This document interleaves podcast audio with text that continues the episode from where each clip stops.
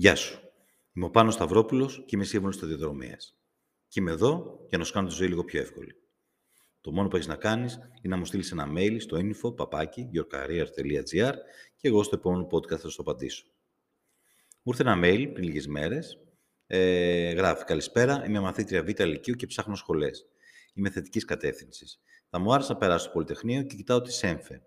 Τι ακριβώς θα μπορέσω να κάνω μετά από αυτή τη σχολή, Μέχρι στιγμής με ενδιαφέρει να δουλέψω βιομηχανίας στην πλευρά της οργάνωσης. Δεν θέλω όμως να σπουδάσω οικονομικές επιστήμες. Σκέφτομαι δηλαδή και το μηχανικό παραγωγής. Ευχαριστώ, Ελένη.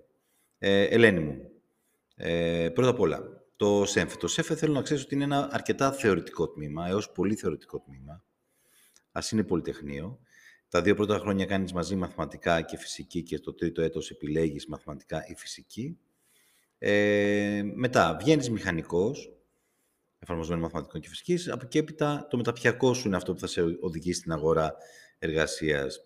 Ανάλογα τι κατεύθυνση να πάρεις μαθηματικά ή φυσική. Αν μπεις στο τμήμα και δεις λίγο έτσι τα μεταπτυχιακά, θα καταλάβεις. Φυσική, πάρα πολλά παιδιά πάνε στην, ε, στα υλικά ή πάνε στα λέιζερ. Μαθηματικά, πολλά παιδιά πάνε στους ε, αλγορίθμους, ε, τεχνητή νοημοσύνη, στα οικονομικά, τραπεζικά και όλα τα σχετικά. Κοίτα, για αυτό που μου λες για την βιομηχανία, την οργάνωση, τη διοίκηση μιας βιομηχανίας, ε, θεωρώ το μηχανικό παραγωγή και διοίκησης είναι πιο ιδανικό τμήμα. Ξάνθη και Χανιά. Έχεις τα δικαιώματα του μηχανολόγου, ουσιαστικά του μηχανικού παραγωγής και διοίκησης, που είναι πάρα πολύ έτσι, ίδια με του μηχανολόγου.